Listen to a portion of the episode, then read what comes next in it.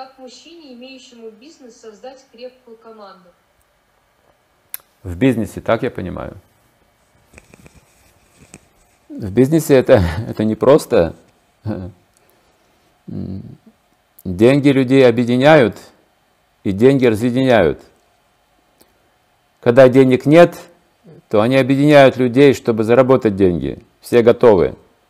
Когда деньги появляются, они создают конфликты между людьми. Их трудно поделить, распределить правильно.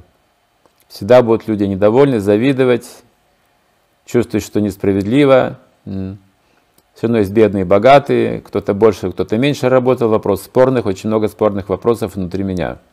Пока есть зависть и жадность. Поэтому в Индии до сих пор считается, что самый надежный бизнес – это семейный бизнес. Где команда – это ваша семья.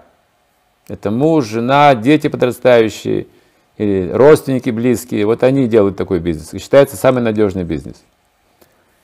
Из других людей бизнес всегда имеет риск, что кто-то кого-то обманет или кто-то на кого-то обидится. Это написано в Бхагавата Пуране, что если вы ошибетесь в расчетах хотя бы на незначительную единицу денежных, то вас могут посчитать собственным врагом. Вот настолько деньги могущественные.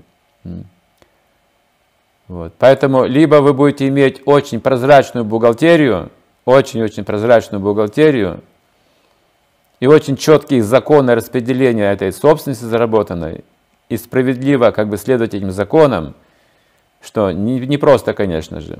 Либо делаете семейный бизнес –